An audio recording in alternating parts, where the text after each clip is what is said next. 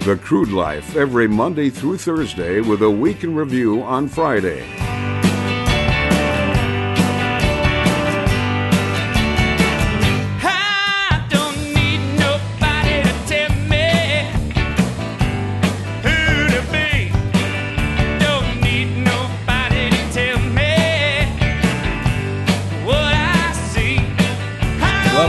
Crude Life Podcast. My name is Jason Spiess, the North Dakota Nomad, the Shale Play Prophet. We are broadcasting from the Hatch Coaches Studio. Provolone, our entitled intern, is manning the production elements of the podcast.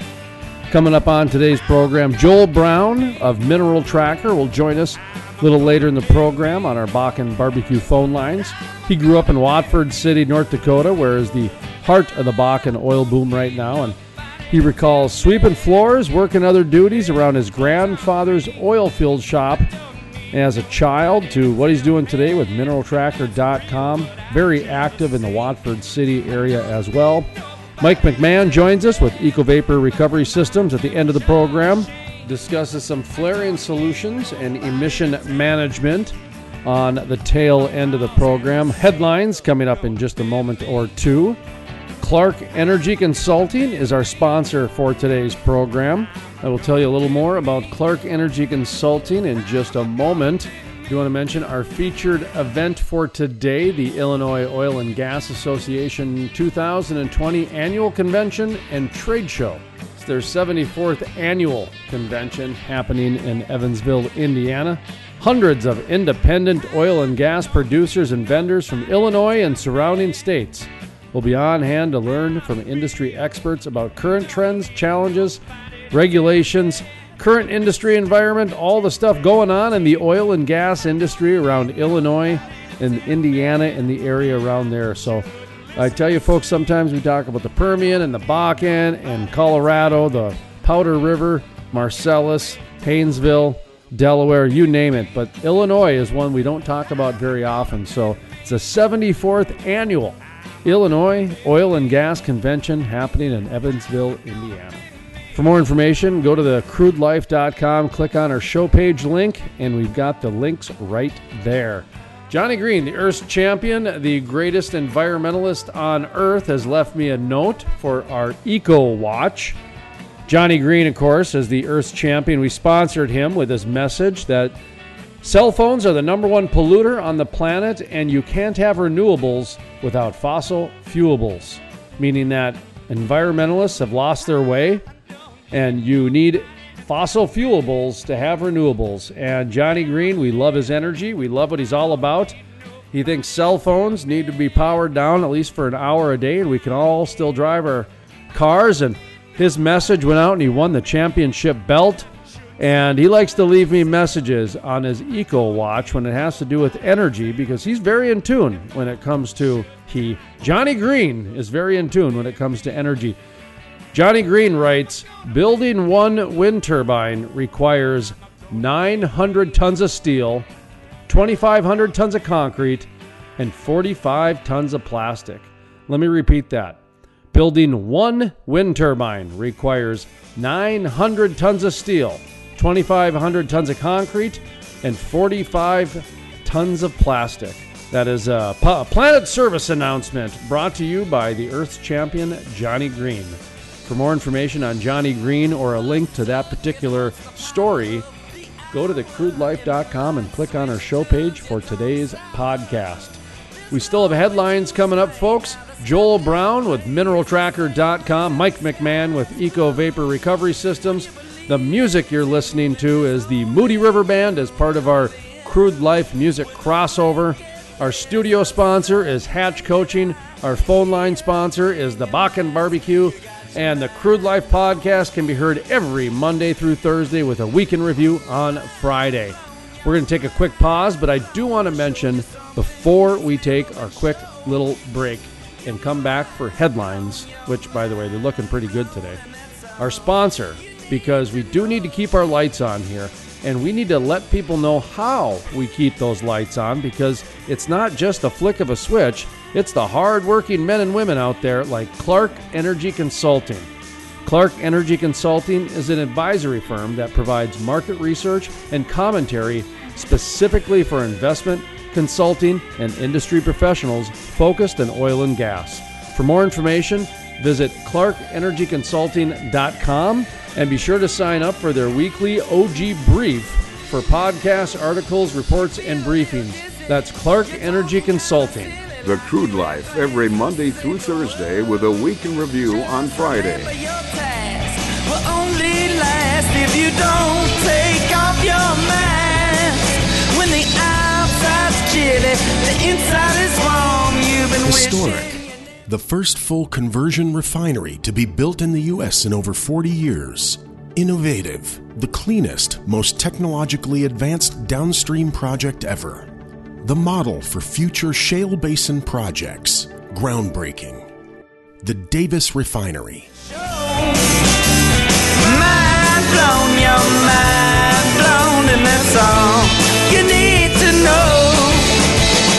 Welcome back to the Crude Life Podcast. My name is Jason Spiess, the North Dakota nomad, the shale play prophet. Thank you very much for the emails that have been coming into our program. Jason at thecrudelife.com. Of course, that's where I got the nicknames from, and I'm going to use them, folks. I love it very much. In fact, we like to give some of our guests nicknames as well.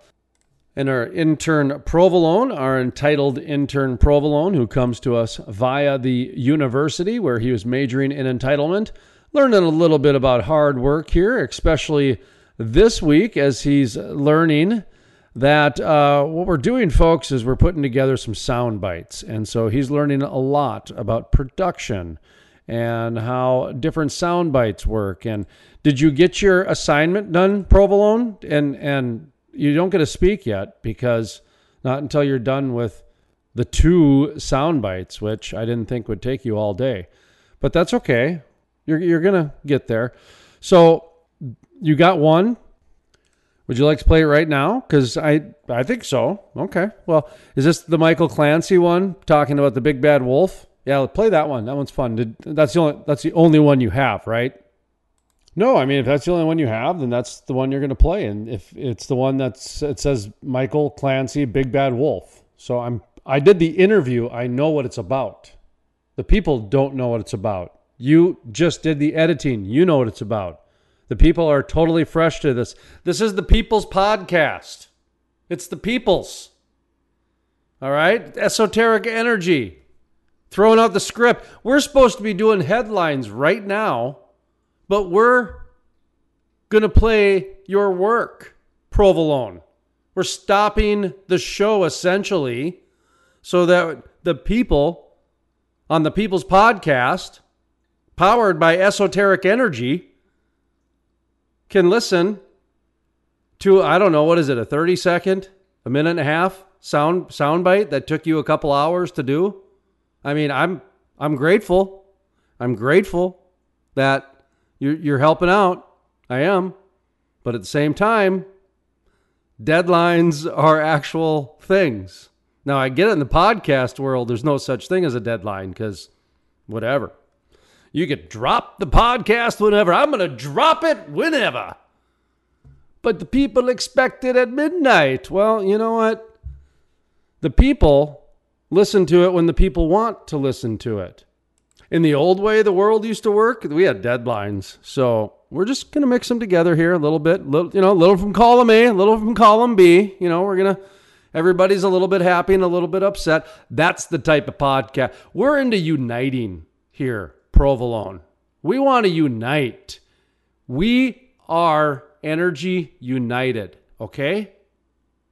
That's what we are. We are energy united. That's what's going on here. We're healing the millions and millions across the globe. I looked at our podcast stats the other day. Did you see how many people from the Ukraine listen to this? I couldn't believe it. How did we get triple digits? I mean, it was like 500 people listened to this program in the Ukraine. What are, I mean, what do you got? Ancestors there? Because I'm not me. Spiess is about as German as it comes. Over there, they're still trying to figure out windmills and biomass and all kinds of weird energy over there, tripling and quadrupling my ancestors' energy bills, telling them it's all green, and really they're saying, "Give me more, you green, buddy." Hey, your hard-earned money, give me some. All right, we've gotten off track here. Again, you got to start you, provolone. You got to get a whip. You got to get those foam uh, oil cans to throw at me.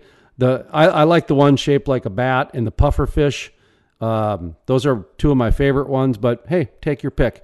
All right, Provolone, let's get you your sound bite, this hard earned sound bite that you did. It's a big issue. Um, Great work, you know, Provolone. kind of Excellent work. run- See, now we're getting more familiar with the software. Um, that was uh, Michael know, Clancy. He's the president making- of EcoPoint out of Grand out, Junction, Colorado. out the Uh, interview we did with him wolf. last Um, year. I think really. In fact, we should probably do like a weekly provolone segment where you pull out some old sound of, clip from a uh, past we- interview soundbite from a few uh, years ago. Those are kind are, of fun. So, do, all right, excellent job, is really provolone. Let's get to headlines Um, coming you up know, next I year. think It's headlines, folks. locally. By the way, I do want to mention that Clark with, Energy uh, Consulting is our sponsor for today's podcast. reaching And as we go to headlines, our first one says.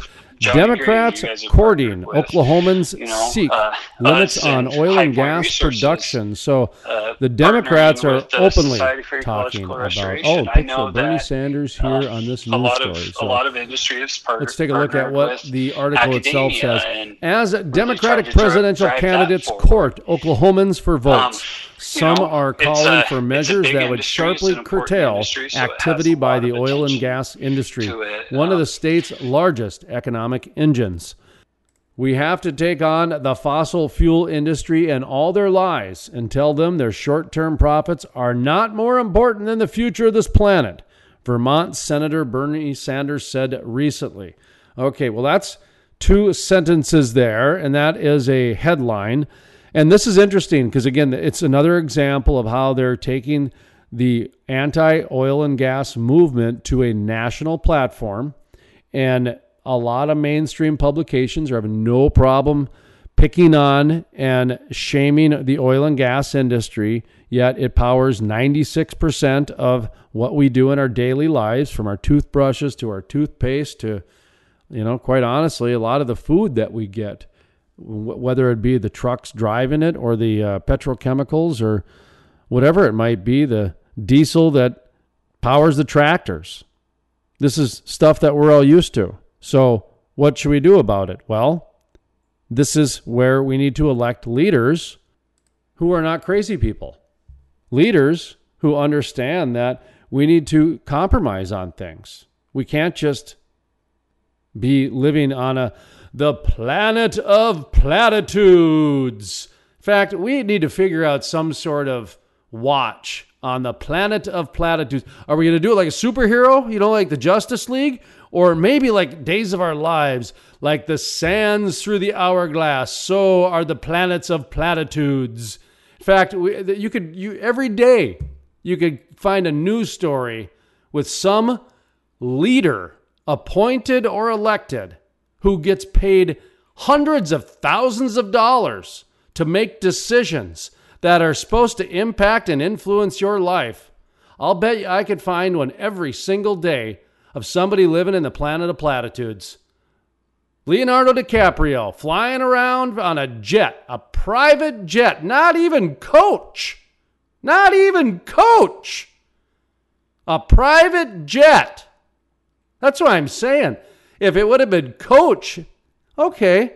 Well, the sum of greater goods, right? Okay, this and that. Well, you know, we're ride sharing. They don't even do that. The leaders of the environmental movement are the craziest of all. And when I say crazy, I actually mean the Webster's definition. But then again, I'm the one who's crazy, thinking that people are going to change, thinking that people are going to look at somebody like Leonardo DiCaprio and think, oh, yeah, he's not actually helping the environment. No, they're looking at him and saying, oh, he's rich, he's got dreamy eyes, he says oil and gas is terrible. I believe him.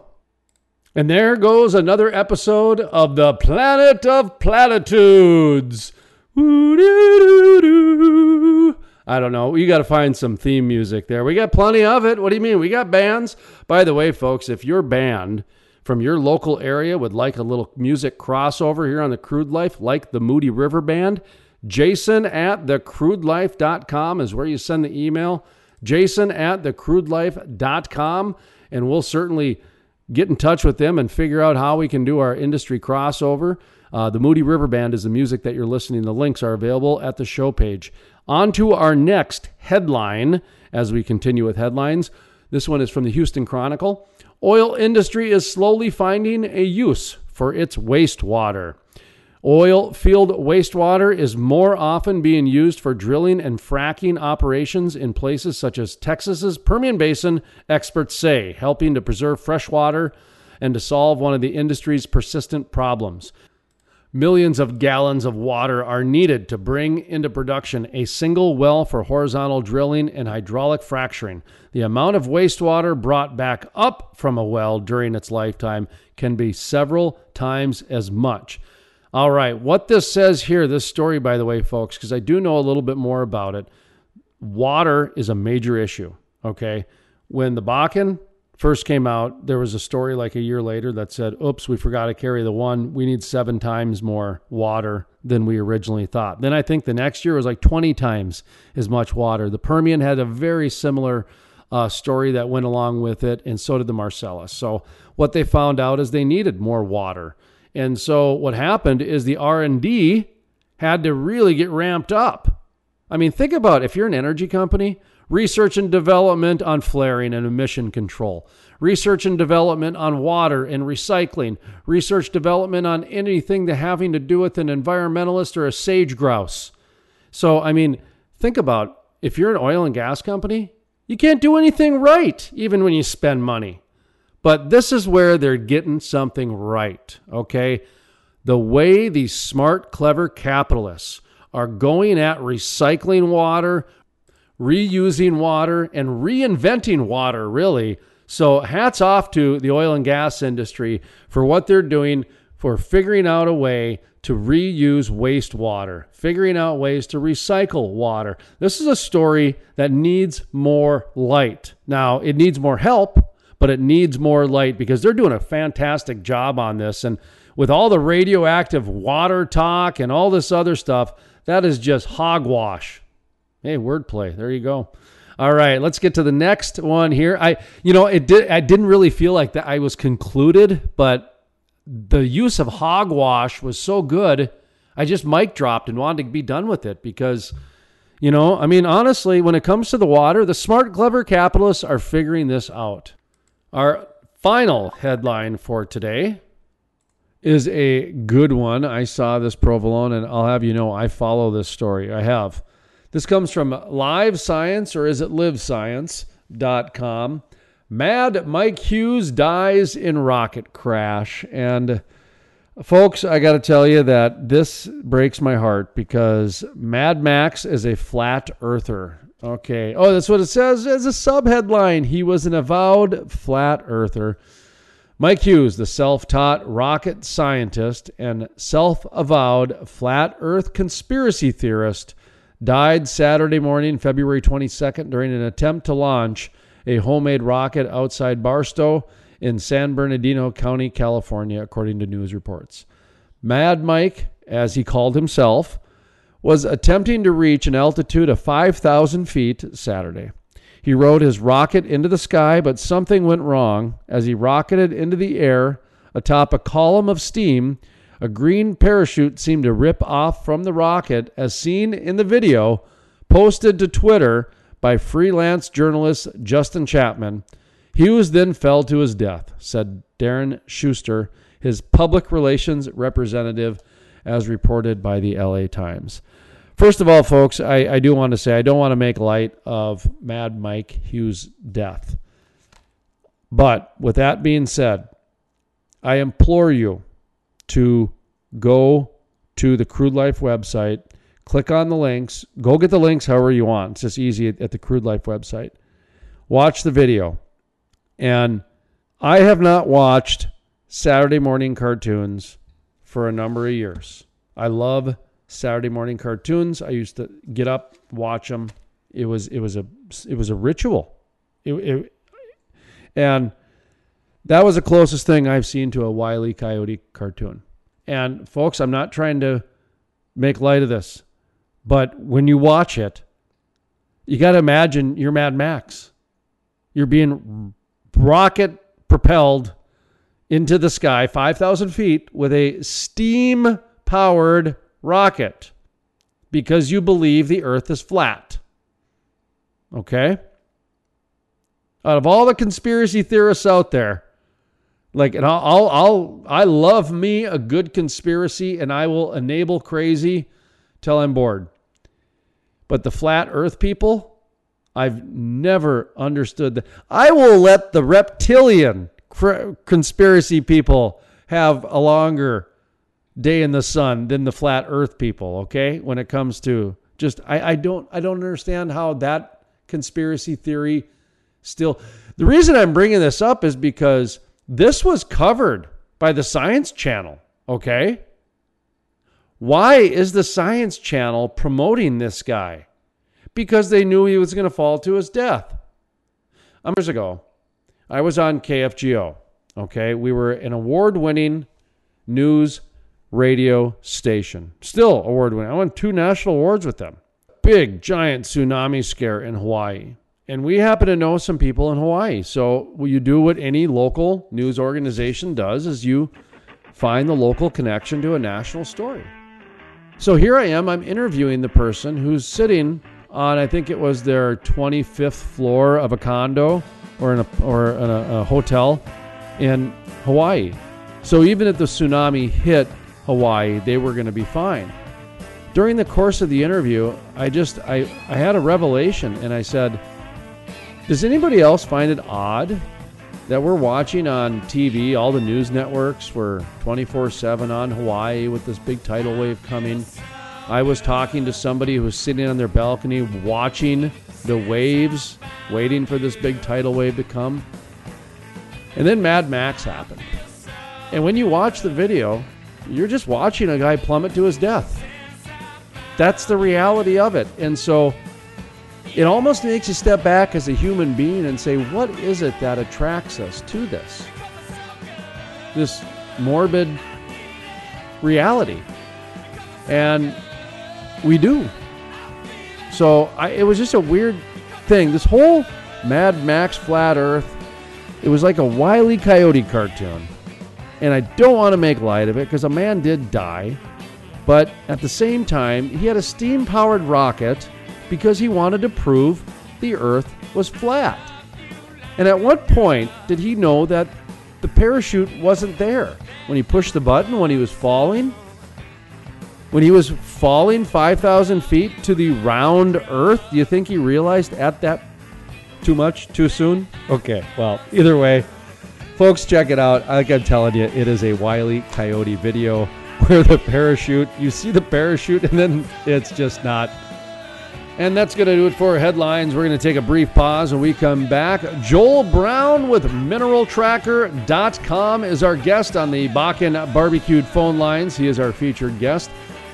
But real quick, I do want to mention that Clark Energy Consulting is an advisory firm that provides market research and commentary specifically for investment, consulting, and industry professionals focused in oil and gas. They advise on topics ranging from market and growth strategy to investment and risk analysis. This election year, Clark Energy Consulting is launching a 2020 campaign called OG Briefs designed to provide regular updates on oil prices, current events, and outlooks on the sector via podcasts, articles, reports, and briefings. Subscribe for free insights at clarkenergyconsulting.com. That's clarkenergyconsulting.com.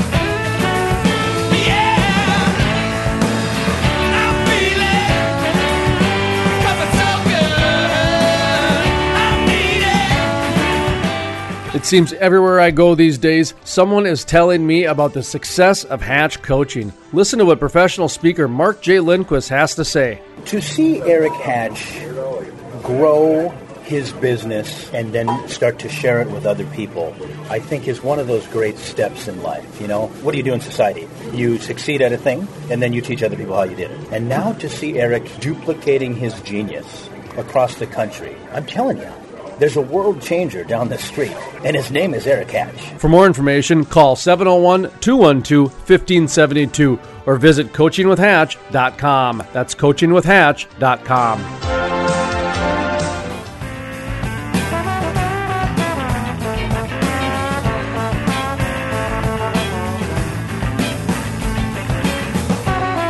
Welcome back to the Crude Life Podcast. My name is Jason Spiess. Thank you, folks, for joining us here at the Hatch Coaches Studio. I have an email here calling me the North Dakota Nomad. Another email right here calling me the Shale Play Prophet. And if you have an email like the one that was sent in for the oil and gas show happening in Illinois, you can email us, jason at thecrudelife.com. Doesn't even have to be a clever nickname for me. It could be about an event, like our featured event today, the Illinois Oil and Gas Association 2020 Annual Convention and Trade Show. It's the 74th annual convention happening in Evansville, Indiana. And folks, we have the link right at our show page at thecrudelife.com. And if you're wondering when the event is, because you want to write it in your calendar, March 3rd through the 5th in Evansville, Indiana. That's March 3rd through the 5th. All right, I see provolone. You're giving me the signal, so I have paused long enough. Well, we have got Joel Brown with mineraltracker.com. He is lined up to go on our Bakken barbecue phone lines as I sit here in our Hatch coaching studios. Provolone, our entitled intern, is manning the production elements of the podcast. My name is Jason Spiess. Let's get right to the Bakken barbecue phone lines. Bring in Joel Brown of mineraltracker.com. Joel Brown, Mineral Tracker. Levels look good. All right, welcome here to the Crude Life Productions, I don't know, podcast, week in review. We got all kinds of content we do. Magazine articles, which I have to deadline today. Thank you for reminding me of that. Uh, Joel Brown, how you doing today? I'm doing very well. How are you doing today, Jason? Oh, not too bad. Like I said, I'm kind of thinking out loud, realizing some of the deadlines we do. That's one thing when we just got an ecosystem of activity. We got deadlines every day, whether it's a radio or a magazine or a podcast or a new news site. You know, you know how it is. Expe- and, oh, and and transitioning to the world of minerals, you guys have information floating out there the same same way I do. Just it seems like it's always going on out there any sort of aggregate you can get to corral the stuff seems to be a way that helps people in their lives today. So, with that excellent transition, describe what Mineral Tracker is and how you guys are helping the oil and gas industry. Yeah, absolutely, Jason. So, uh, kind of like you said, you know, there is there's just a ton of information out there, and if you can find a way to aggregate that information uh, to to um, you know analyze it to to shape it into a um, a usable format for the average mineral owner. Uh, that's really the the concept that we've come up with when we uh, when we began creating Mineral Tracker. And so, what Mineral Tracker actually is, it's an online software. Um, any mineral owner, or or really anybody, could go sign up for it. And what it's doing is it's pulling information from multiple sources. In North Dakota, in particular, we we are uh, very uh, very lucky to have such a great um, state reporting system here. And so there's a ton of information available uh, regarding the oil and gas industry in North Dakota, but it's not necessarily the most user friendly, and it's not going to be customized automatically to your wells, your interest, to what your uh, mineral asset looks like. And so that's what we've done in Mineral Tracker by going and signing up for Mineral Tracker at mineraltracker.com a mineral owner can enter their wells, enter their interests. It takes usually less than 10 minutes for anywhere from, you know, one to a 100 wells even uh, to input this information and to uh, get signed up for Mineral Tracker. And then once that information is input into your Mineral Tracker profile, uh, we begin pulling information from the Department of Mineral Resources. We pull from uh, the Energy Information Administration. We pull from all of these different sources to combine and say this is what your mineral asset looks like and we do things like uh, estimate revenue amounts for you know past revenues so that you have something to audit your checks against Um, we utilize a, uh, an internal database that we've created ourselves to project the future income of all oil and gas wells uh, in the state of North Dakota, and we make that available to our uh, pro users in Mineral Tracker. Um, we uh, we've integrated a, uh, a, comprehensive mapping tool and document storage, and then ultimately, you know, the what we think is probably the most important thing about Mineral Tracker is it's a great tool uh, all by itself, but it's backed up by oil and gas professionals here in the state of North Dakota. And so, if there is uh, an issue, which it seems like all mineral owners have some sort of an issue if they're looking into their assets, if there's something that needs to be done, if there's a situation where uh, someone needs to roll up their sleeves and dig into a problem, uh, work on your behalf to uh, correct an error with an operator, uh, need for an appraisal, need for you know help selling things along those lines. We we really can get involved in any of that on a personal basis as well. And so mineral tracker we want to be a one-stop shop uh, essentially a marketplace for if you're a mineral owner in the state of north dakota your resource is mineraltracker.com you kind of alluded to a little bit about how you pay attention to what's going on in the industry. You know, I mean, you're tracking minerals. It's it's a pretty cut and dry thing at the end of the day. It's just, you know, kind of figuring out the analytics, if you will, that people are looking for to be customized to whatever their situation is. And that's that's an art form and a science project in and itself, but you take on a kind of a leadership role around Watford City. I know you do for sure. Uh, some of the things you were mentioning about keeping a pulse on different state agencies and regulations, if you will, that impact the way you have to adjust your software accordingly makes me feel that you kind of keep a pulse on what's going on at the state as well. Um, I want the reason I, br- I bring that up is I was just looking at you know some of the headlines in the last week, and you're starting to see some bills being introduced, and you're starting to see some things happening. Uh, you know, Wyoming, Colorado, New Mexico. Um, when when it comes to like the Bakken and North Dakota, whether it's we were discussing off the air some of the issues happening on, on some minerals uh, at the state capitol. I talked with Josh Swanson from Vogel Law up underneath Lake Sakakawea, that sort of thing. You know, so th- th- there's dynamic changes. Do, do you guys follow the stuff that's going on there, or do you just kind of wait for the final call to be done? You know, because at the end of the day, like I said, you got you you you have to adjust accordingly, correct? Yeah, you're absolutely right, and so we're definitely we're keeping our ear to the ground on a lot of these things. Uh, but we also we come at everything with a, a very technical uh, perspective. You know, we were um, trained as petroleum engineers. We're pretty pragmatic uh, in nature, and so you know it, it, we we're aware that there are a lot of things in flux right now uh, for mineral ownership in the state. There are a lot of things being um, you know talked about regarding deductions, regarding you know the the lake bed mineral case. You know all these different things um, that yeah, we're definitely we're keeping a pulse on, and we're we're prepared to adjust accordingly. You know, as decisions get made, but ultimately, you know, we don't we don't see ourselves as being you know directly input into that decision making process. In certain ways, you know, we're we're going to be reactionary to whatever decisions happen. We just need to be flexible and dynamic to be able to shift to the changing marketplace uh, that is mineral ownership in North Dakota. Well, and I bring that up because I think people forget that sometimes that when you have some sort of tracking software, some sort of analytics as a service, it's dynamic and it's always changing. It's not like, hey, we're done with it now. It just prints money. It, it doesn't work like that at all. so anyway, I thought I'd, I'd bring that up because it, you know to what level uh, that it's tracked. You know, you can go. Some people go as far as you know, create, trying to get involved with advocacy. Other people more reactionary because at the end of the day, that's what the service is: is to mm-hmm. is is to d- delineate to the people what their, like I say, their their customized mineral wants and needs are. Mm-hmm. Hmm. So. Yep, exactly. We all kind of fill we all fill different roles, you know, integrated into this uh, this entire field of mineral rights in North Dakota um, and they're all really important roles. But there definitely there's a need for someone to just provide a resource, and that's the that's the need that we're looking to fulfill. Last time we mentioned that the average person that got minerals out in the Bakken was uh, refresh my memory again because I found that fascinating. Yeah, the the average person uh, in in North Dakota collecting minerals is a 65 year old woman collecting less than $600 a month off of her minerals.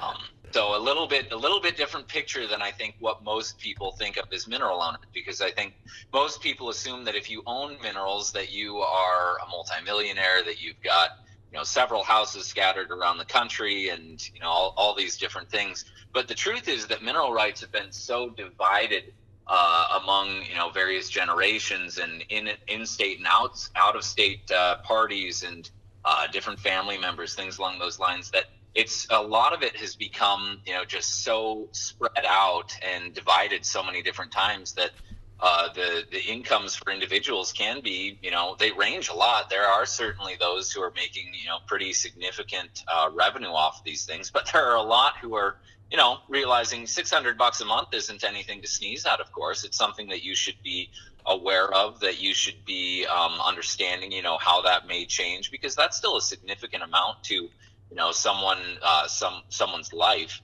um, but it, it, we wanted to make sure that knowing that you know not every single person who was collecting on minerals was making you know millions of dollars a year off their minerals. Even for that 65 year old woman who was collecting 600 dollars a month, uh, that she had a resource as well, and so that's why we that's ultimately why we created Mineral Tracker. Were you were you raised in Watford City? I guess what's your background when it comes to oil and gas? Because you know you're you're kind of that younger generation, and you know you you seem to have a grasp on the industry. You have an understanding. Um, you you have a a desire to keep the industry going, and I guess I just kind of wondered what, what, what's your background when it comes to oil and gas. How, yeah, how, yeah, how, how, did you get into that? You know, how, you, Jason. what, what's that? That's very perceptive of you. I um so you, you're right. I was I was raised in the Watford City area.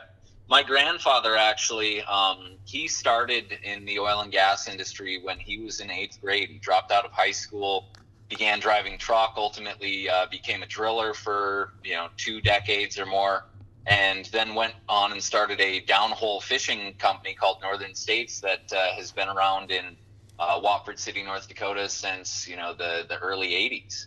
Um, and so uh, my my father he took over that business, and I wound up uh, from the time I was 13 years old. I was in there sweeping floors, and um, you know ultimately got a chance to learn a lot from you know just being around the industry from a young age.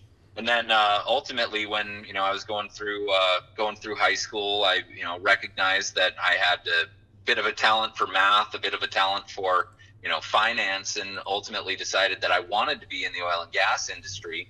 Um, and so I decided to go into petroleum engineering. And I was lucky enough that uh, by the time I was a sophomore, University of North Dakota had just launched their uh, first uh, petroleum engineering classes. And so I, I ultimately got to go from, you know, being a 13 year old kid sweeping the floor at a uh, at a oil and or uh, oil field service company um, to becoming one of the first graduates from the University of North Dakota with petroleum engineering. And uh, we always had that goal ultimately of going back and working with my grandfather and father, uh, only to find out that uh, oil, the Northern States Fishing Tool Company didn't really have much of a need for a petroleum engineer. And uh, so I, I, did wind up going a slightly different route, got involved in acquisitions and divestment, had to move out of North Dakota for a period of time um, and then about uh, four years ago now, my wife and I we've moved back to Watford City, which is home, and launched this entire uh, this entire business aimed towards helping mineral owners. And so, you know, from uh, the my background that I have in oil and gas from a young age to you know the, the my early professional career working in acquisitions and divestment, I've been able to draw that experience to you know, help support local mineral owners. A lot of people that, you know, I grew up knowing here in Watford City. Um, and I, I, just think it is a really fun story. And yeah, I would, I would say that the, uh, the oil and gas industry is in my blood. I do have a passion towards uh, continuing to see it thrive. I would say so. Yeah. I'm always curious how, you know, people that are during that younger generation gravitate towards it or how they ended up there. Cause it's, um, well, the industry is going through some changes, so it's good to know which ones are have an understanding of how it was built. And your third generation, then. Yeah, I am third generation. I'm the fifth generation of my family to live out here in McKenzie County. My uh, my grandfather's grandfather homesteaded out in the Keene area, actually. So we've uh, we've got really deep roots here, and uh, I, I absolutely love Western North Dakota. I'm, I'm very passionate about seeing it uh, continue to grow and develop, and it's uh, it's been really fun to see how things have changed, you know, through the uh, the boom and the downturns, and you know, leveling out here in the Bakken. Uh, it's been really dynamic and a lot of fun. What kind of update you got from Main Street, Watford City? It's one of the more more fun cities to track because it's, you know, they say if your community gets uh, one to two percent growth, you're a healthy community. Three percent, you're thriving. Five percent, you're just robust beyond belief. Watford City was like what five thousand percent. I mean, uh, it's uh, I'm trying to think. What is it? It's close to. Um, I think it's um, grown maybe six times uh, what it was when I was uh, going to school here. Okay, I, I I want to say I think I did a story at one time and it was like a three hundred percent growth or something like that, and six times wouldn't surprise me at all, but. It was unprecedented growth. I mean, like I said, five percent means you're robust, and you guys tripled and quadrupled the, the population. But the thing that that really is interesting to me is the amount of quality of life investments that went into Watford City to really ensure that people are going to stick around there, um, you know, for, for years to come. And what what kind of uh, I guess changes have been made from when you were a kid growing up in Watford to now? Oh man, I, I it would take an entire show, I think, to list them all off. But you know, I think uh, in, in, general, I really think that the leadership here in McKenzie County and Watford City, uh, they they've been I don't know if there's a better word than aggressive, or uh, at least they, they're they're willing to take a risk. And I think that that, that risk has really been rewarded um, in what they have been uh, what they've been attempting. You know, so we do have. I think that you know, if you were looking at quality of life investments, um, I think that Watford would be at the forefront, very progressive in what we're trying to develop here as a thriving community, a place that people want to live. And even if you may have moved here, you know, from Texas or Oklahoma or somewhere so far removed from North Dakota, we want to create a place here where you want to stay and I really think that is what we what we've kind of um, come up with here in Watford City. You know, I mean, from things like a you know just a beautiful main street uh, to new and exciting restaurants being born out of Watford City. Um, the the Rough Rider Center is a just a, an incredible facility that works as a convention center and recreation center. Uh, that thing is filled basically on a daily basis daily basis with all kinds of different activities and I do not think that you would find likely another community the size of Watford that has a facility of that quality. Um, and we really just see it as, you know, Watford City is right in the heart of the block, and we want uh, Watford City to continue to become a hub for this region and a place that people want to be and a place that people want to settle down long term. And I think that's really what we've created here. Um, and it's been really fun to see, you know, early on in the boom, you know, we were experiencing increases in crime. Traffic was just absolutely awful. I mean, Watford had become a difficult place to live for a period of time as we were experiencing that really rapid growth early on. But the uh, the leadership here has done such a good job, I think, adjusting to that um, to a point now where Watford City is not only the fastest growing city in North Dakota, one of the very fastest growing in the country uh, but we were actually voted nicest city in North Dakota um, in 2019. You know, and we just continue to win awards like that, and we've seen the narrative of Watford shift from this scary oil field town to a really progressive and thriving place that people want to be. And so it's kind of fun to talk to people from around the state about Watford City because you know everyone everyone's hearing good things now, and so that's uh, we're really happy that that narrative is kind of shifted. So coming up here, I want to say in the next um, uh, six months or so, they're going to reevaluate all the 2.6 million acres of state-owned minerals, aren't they? Yeah, and actually, I mean, it's not even a reevaluation. This will be the very first valuation. oh, they, no, no kidding. They haven't even evaluated them yet, huh?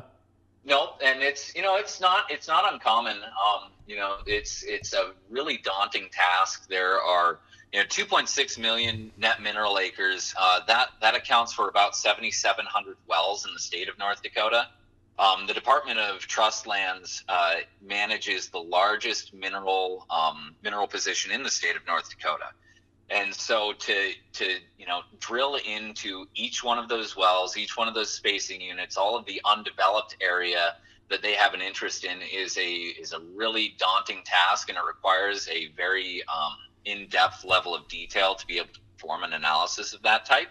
And so um, ultimately, we uh, we along with a handful of other companies participated in a uh, proposal process to the state, and ultimately, we at Mineral Tracker were awarded that contract. And so, um, Oh, no yeah. kidding! I didn't even know that. Oh, did you not? No, I know I didn't. I just knew that. I talked to Jodi the other day, and I just remember her bringing that up. Um, how something like that. I just two point six million, of course, stood out in my head, and so I thought, you know, I'll ask you about that because I think that I did. You know, that's why I said reevaluate because I just assumed that the valuation was already done. But so you guys are the ones that are going to do the valuation. Mm-hmm. Oh, awesome! Oh, well, how serendipitous was that question? yeah, that's pretty funny. Who knew? Um, Well, ju- just so people know, I mean, hey man, when you're on the crude life, our interviews are organic. We don't we don't pre-plan them here, man. no, not at all. yeah, that's funny. so okay, so it's going to be uh, this summer. Is that is that right? When kind of you, you think things will come to fruition, or or what's the timeline? I guess. Yep, that's the plan. Is that we are looking uh, at having a evaluation completed for the state. Uh, probably July or August of this um, summer is what we're anticipating right now.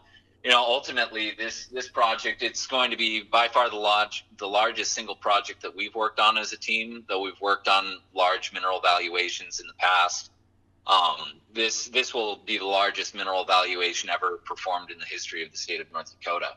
And so we we ultimately through the bidding process, we were the only offers that were coming out of the state of North Dakota, and so we were really happy and um, a little bit proud too that you know we were able to uh, offer on something so important to the state of North Dakota is evaluating their mineral position, um, you know, and having that done here in the state. Uh, and so we think it's really cool that that's you know something we're able to offer not just in North Dakota but you know in Watford City, right in the heart of the Bakken. Um, so we're we're excited to get uh, get into it. We're still working through some of the preliminary stuff and just gathering information. Um, but ultimately, when uh, when the time comes around, we will be uh, we will be very busy for a number of months as we're putting that uh, evaluation together. So I understand there's going to be some research, et cetera, put into this. Is there? I mean, do you need to put the word out there? You know how they used to do the public service announcements in the newspaper, which I'm sure they still do it, but I mean, I haven't. I, I, I have no idea. Um, but is is there is there any amount of like public service announcements that you guys are going to need through the course of this, or um, is it pretty? Do they already know who owns all the mineral? Do you know what I mean by that? Because sometimes people don't even know if they own minerals. yeah, right. No, I think uh, the the state is in a really good position right now. You know, they've got an excellent management team at the Department of Trust Lands, headed up by Jodi Smith. Um, and so they will have the information that we will need in order to perform the valuation, which you're, you're right. In a lot of the valuations that we uh, do for individuals, it can be hard to track that information down. But fortunately, the state is in a good position where they've you know got a good catalog of everything that they own and you know if we've got that as a starting uh, as a starting point knowing what you own we're we're already uh, further ahead than we are in most of the valuations that we wind up doing because um, usually you're right there is that level of uh, of research that needs to be done early on to identify what is being appraised because it's not quite as simple as you know I own this house or I own you know this uh, this quarter section or I own this you know because we like we talked about minerals are so divided um, that a lot of times uh, mineral owners are not aware of what they own. Well, and I, I remember too looking at some property. I want to say in either Wyoming or maybe it was South Dakota. I can't remember which one it was, but um, you in some instances you, you don't get the minerals. In other ones, you you get half.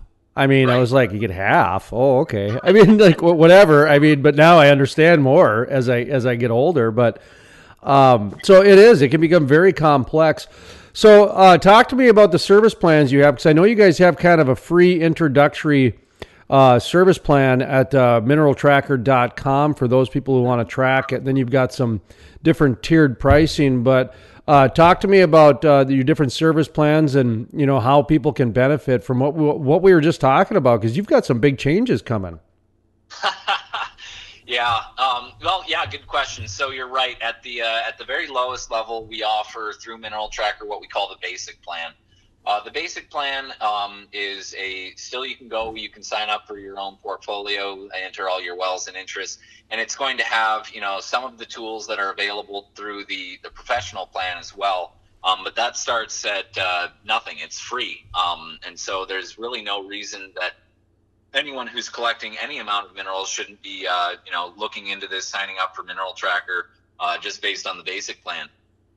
The next level up is the uh, the pro plan in mineral tracker. And what this includes one of the most important things that this includes uh, among a handful of other tools that aren't available through the basic plan is the inclusion of the future projections on each one of your wells you know this is something that we don't automate. This isn't something that we've got an algorithm that goes through and says if your well produced this much over the last six months it's going to decline you know x amount over the next 10 years. Uh, we are having an engineer look at every single one of these wells on a regular basis and update the future projections on each one of them, and that's being housed in Mineral Tracker. Um, so we're doing decline curve analysis on every well in the state in order to uh, fulfill that, you know, 15,000 wells in total. Um, and that's something that's really unique that's not really offered anywhere else. And then beyond that, you know, Mineral Tracker is built to be a standalone tool, something that an individual mineral owner can use. But for those who are looking for that next level of service, who are, um, you know, they're they're collecting on their royalties, they know that there's a level of diligence that needs to go into managing these things correctly. But ultimately, they just either don't have the time or don't want to uh, be the the person checking off on that we do offer full uh, mineral management services in which we will become the mineral manager for our clients. Uh, we're auditing revenue on a regular basis. We're looking at wells, reviewing division orders, helping with leases as necessary, and really just kind of plug in and manage it like it was our own minerals essentially. Um, and then there are a whole slew of other service offerings that we can provide on the professional services side, including mineral appraisals. Um, we've helped people sell their minerals in the past because you know they're ultimately uh, there are you know reasons to sell your minerals if you've got uh, you know life event coming up, something to a point where uh, you need that lump sum right now. Um, we we can plug into that process and just ensure that if you do decide to sell your minerals, that you're going to get the best price possible for them. Um, and then we've done large scale audits, and ultimately, you know, we're we're a small enough team uh, that we can be flexible. And if there is a problem or if there is an issue, um, you know, a mineral owner can just bounce it to us, and there's likely a place that we can plug in to support them in that. This might be a dumb question, but we're talking both oil and gas minerals. Yep, that's correct. Both oil and gas minerals. I will say that we do not get involved in uh, coal or uranium or uh, rare materials. That, that's a little bit outside. That was my next question. Actually, I was going to be a little bit of a smartass and say, "Well, what about palladium? What about water? You know, I understand arsenic levels are kind of high in Western North Dakota. So, what about arsenic? You know, that can be sold as a preservative. So, did you know that? By the way, that's why the dinosaurs are preserved so well out there. It's because of the high levels of arsenic in the water. No, I didn't. So I, yeah, it sounds like you know more about certain minerals than I do.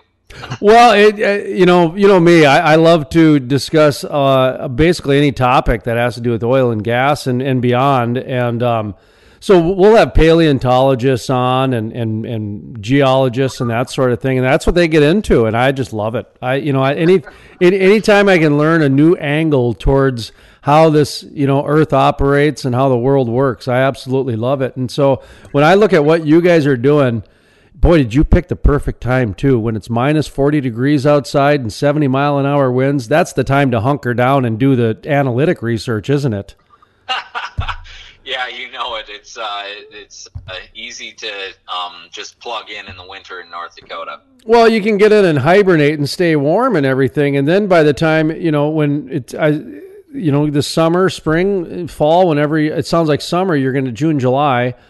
Perfect time to get out there and, and, and share the results. Are you guys going to go and, and do any sort of uh, campaign with this, or is the state going to do any sort of campaign with this in terms of uh, the, you know sharing the results out there, or is this just pretty much cut and dry? You know, I'm I don't have any insight as to what the uh, how the state is going to wind up presenting the results to the public. Our responsibility ultimately is to present it to the Department of Trust Lands and then the uh, the board um, there as well. And so we'll be happy to plug into you know whatever role they want us to fulfill in that. Um, but ultimately, you know, our our kind of end deliverable at this point in time is that uh, that valuation report um, that we ultimately will wind up presenting to the uh, the Department of Trust Lands Board, and then uh, also um, the state is going to begin using Mineral Tracker uh, as a just another tool in their belt, uh, another resource to help manage their mineral position as well. And so, um, as kind of an ongoing task, they're going to be using Mineral Tracker.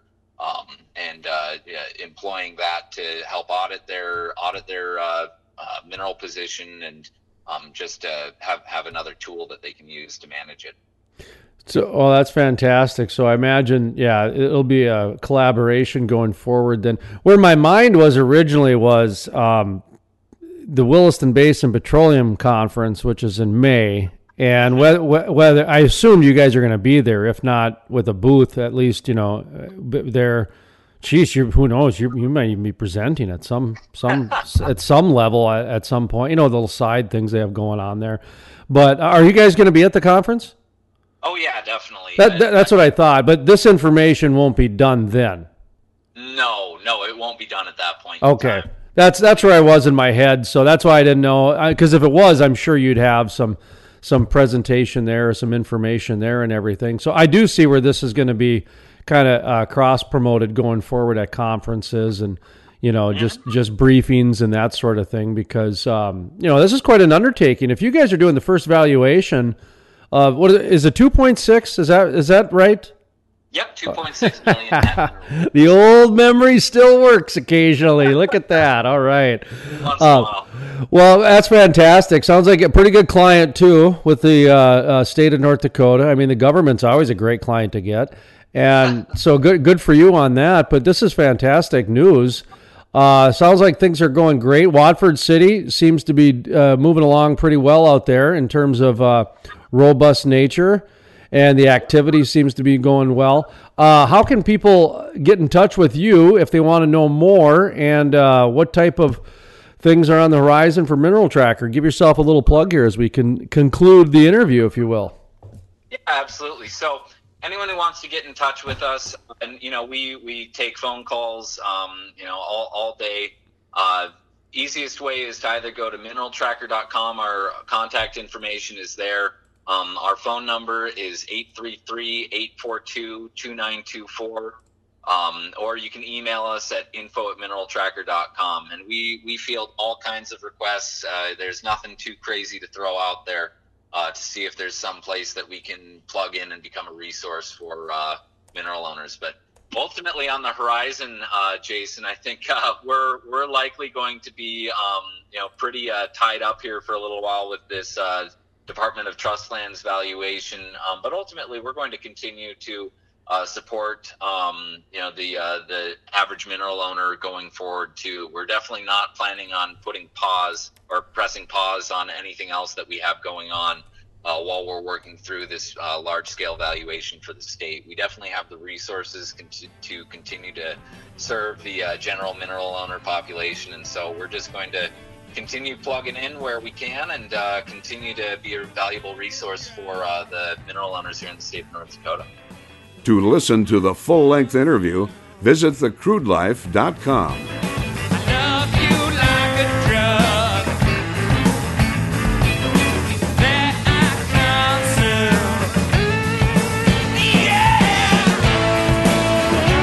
Historic, the first full conversion refinery to be built in the U.S. in over 40 years. Innovative, the cleanest, most technologically advanced downstream project ever. The model for future shale basin projects. Groundbreaking. The Davis Refinery.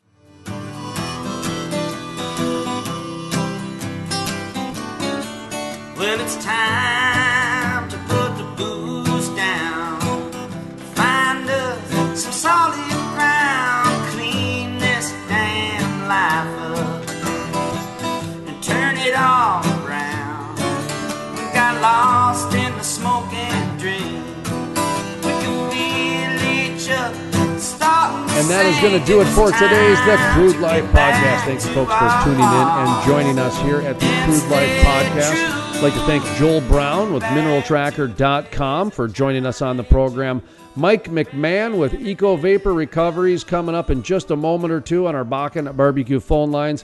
We like to conclude the program with a little bit of a quick interview, a little update, that sort of thing. It's actually what we do on our radio shows. Uh, we've got uh, several radio programs we do, and one of them is a daily three and a half minute update, which many radio stations uh, across the upper Midwest air, and so we just air it on the tail end of the program. And today it's with Mike McMahon with Eco Vapor Recovery Systems. He's going to give some examples and some solutions to flaring, working with the project with Shell. So he talks about that. Our headlines are available at thecrudelife.com on our show page. Clark Energy Consultant, thank you very much for being our show sponsor today.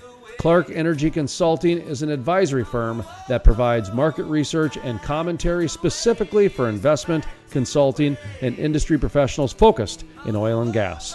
Clark Energy Consulting advises on topics ranging from market and growth strategy to investment and risk analysis. Their goal is to develop lasting and rewarding relationships with their clients and friends. This year, Clark Energy Consulting is launching a 2020 campaign called OG Briefs, designed to provide regular updates on oil prices, current events, outlooks. They even have a podcast, an article, reports, and briefings. For more information and subscribe to the free OG Briefs at clarkenergyconsulting.com. That's clarkenergyconsulting.com. I also want to mention our featured event today was the Illinois Oil and Gas Association 2020 Annual Convention and Trade Show. The 74th annual convention is happening in Evansville, Indiana, March 3rd through the 5th. Hundreds of independent oil and gas producers flock together in Evansville, Indiana, March 3rd through the 5th as they discuss what's going on in that region, in the Illinois region, Indiana region for the Oil and Gas Association 2020 Annual Convention and Trade Show. I forget about the oil and gas activity in Illinois and Indiana, so maybe we should get somebody with an update from there as well. If you have an event, if you have a band like the Moody River Band you're listening to, or if you have a news story, or heck, if you want to be interviewed, or if you would like to sponsor us, go ahead and email jason at thecrudelife.com. That's jason at thecrudelife.com, and we will gladly get in touch with you and figure out your inquiry and hopefully satisfy it. Also, Johnny Green's Eco Watch. Building one wind turbine requires 900 tons of steel, 2,500 tons of concrete, and 45 tons of plastic. Let me repeat that one more time for the Earth's champion, Johnny Green, the greatest environmentalist on Earth. Johnny Green. Building one wind turbine requires 900 tons of steel, 2,500 tons of concrete, and 45 tons of plastic. That article and more information on Johnny Green's EcoWatch available at thecrudelife.com and click on our show page. That's going to do it, folks. Mike McMahon coming up in just a moment or two on our Bakken barbecue phone lines, but I'm going to say goodbye for now, folks, from the staff here at the Crude Life podcast. Provolone, awesome job today. Thank you very much. My name is Jason Spiess, asking you to always remember energy is more than an industry, it's a way of life. The Crude Life with host Jason Spiess. My name is Jason Spiess, and this is the Crude Life Daily Update. On today's episode, we talk with Mike McMahon from Eco Vapor Recovery Systems, talking about emission management, flaring, and innovation in the oil field. In just a second, part of our exclusive interview with Mike McMahon with Eco Vapor Recovery Systems, right here on the Crude Life Daily Update. There's there are a lot of projects uh, going on in all basins, uh, you know, to improve, you know, pipeline and takeaway capacity so that the gas can be captured. There is technology that can strip out uh, the NGLs, and uh, and then you're only flaring methane, which is uh, you know a cleaner solution than flaring the entire vapor stream with the NGLs.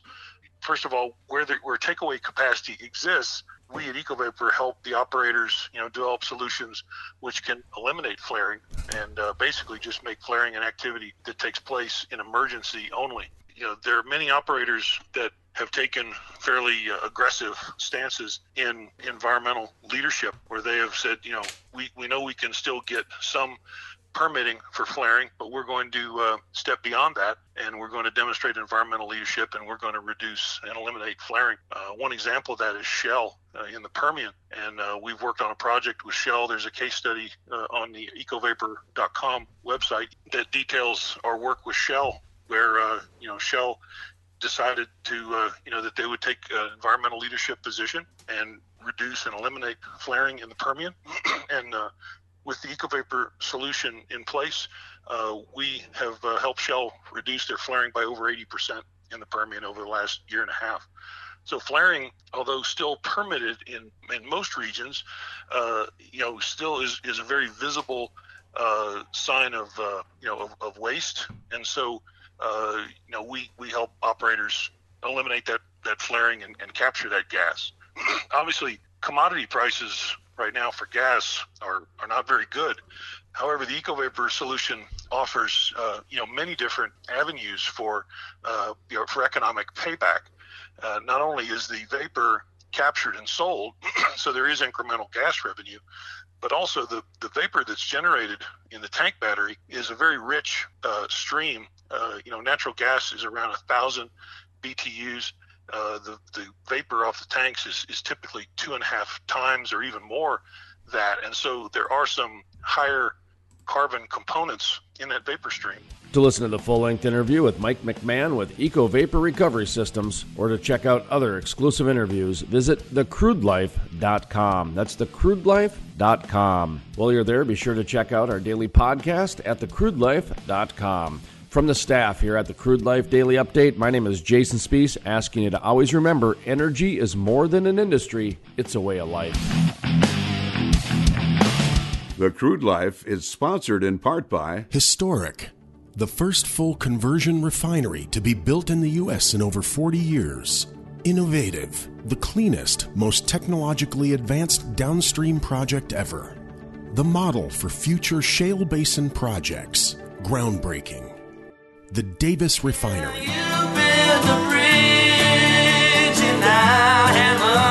After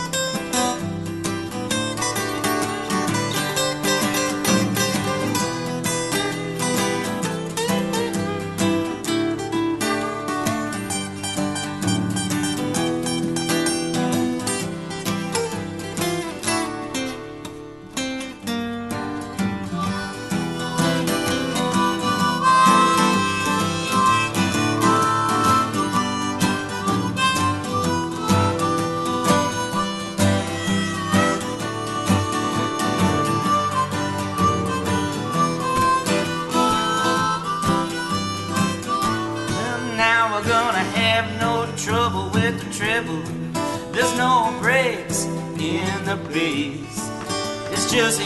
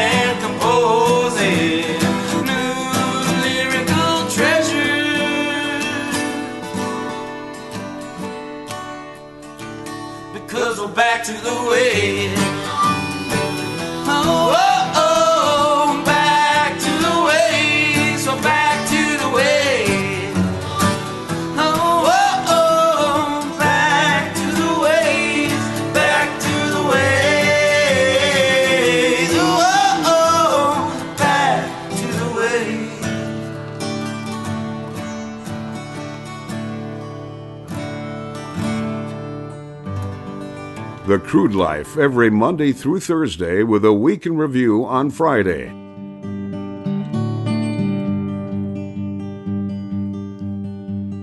Well, I was two years old when John Lennon died. Well, I was 23 when George said goodbye. Yeah, next go, I think it's Paul, I say. And then there'll be only Ringo to play. Well, Gandhi says an eye for an eye makes the whole world blind. And I was two years old when John Lennon died.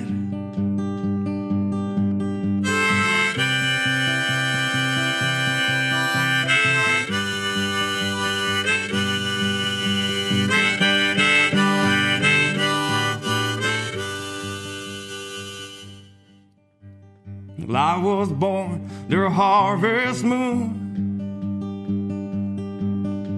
And I wasn't too late and I wasn't too soon. And I was born on the first day of my life. And I was two years old when John Lennon died.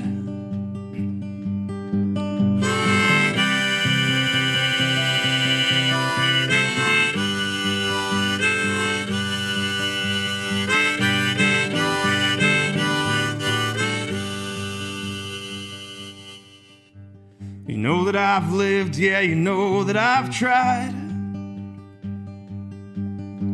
Well, I've told the truth, yeah, you know that I've lied. You know we do what we do so we can survive. And I was two years old when John Lennon died.